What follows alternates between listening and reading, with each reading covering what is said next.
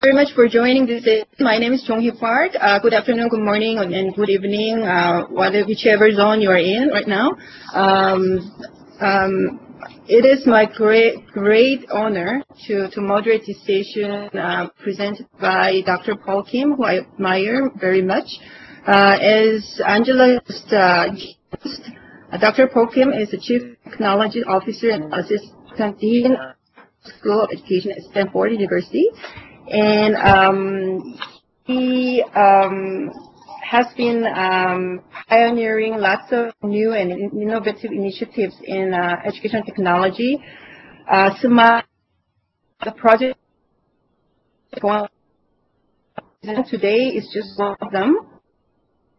Um, including SMILE and other initiatives um, have, have been uh, recognized by many uh, international um, organizations and um, just to name a few, WISE by Qatar Foundation and Vodafone recognize his work and his initiative in education technology and international development.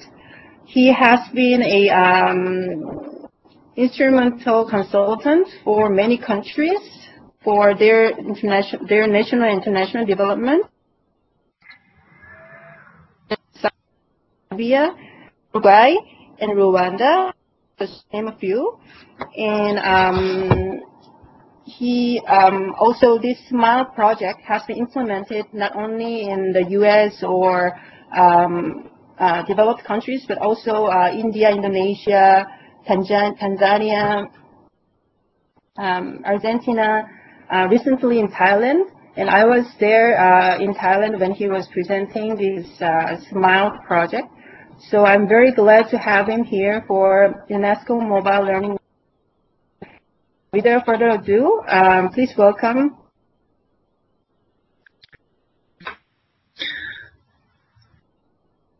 Thank you, Jong-hee.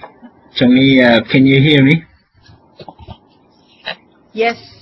Okay, great, wonderful. That means that means everyone can hear me, hopefully.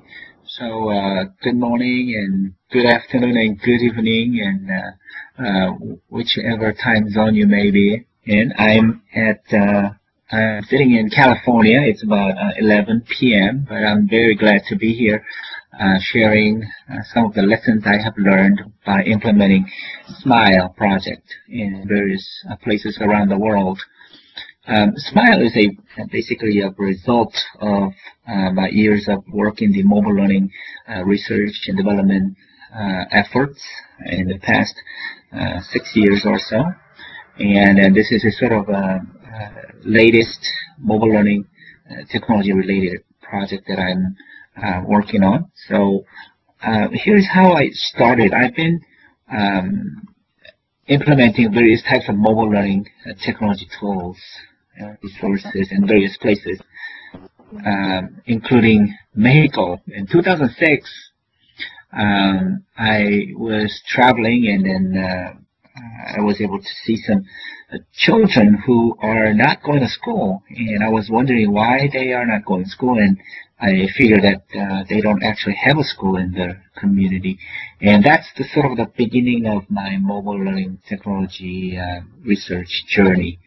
And I started with uh, various types of um, uh, mobile devices back then, and uh, with various types of contents to help these children uh, get access to uh, education, especially uh, literacy and numeracy as well. So this this picture here that you're seeing here is uh, the, uh, the pictures of the early mobile devices that I have uh, deployed in various parts of Latin American countries. And then I moved on to various other devices as well and I have gone to Africa and then uh, I started to develop mobile uh, games uh, to uh, help children uh, recognize uh, not only the alphabets or numbers but other critical thinking game concepts and and other types of contents that are relevant for the needs that we identify in the communities. So uh, I was able to develop uh, various kinds of uh, content uh, from literacy to numeracy and uh, critical thinking to entrepreneurship, education, and uh, health as well.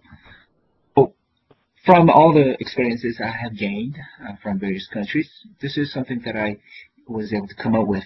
Technology, obviously, yes, it's very important, enabling agent. It creates new possibilities. But technology alone cannot make a dent in uh, any education problem in the in the education space around the world. Technology needs to be uh, uh, coupled with uh, content that is relevant and meaningful, and that process is called the contextualization. And uh, with the technology, with the right type of content, uh, you got to have a pedagogical model to introduce your solution uh, properly. And uh, the pedagogical model is really important because it catalyzes the learning.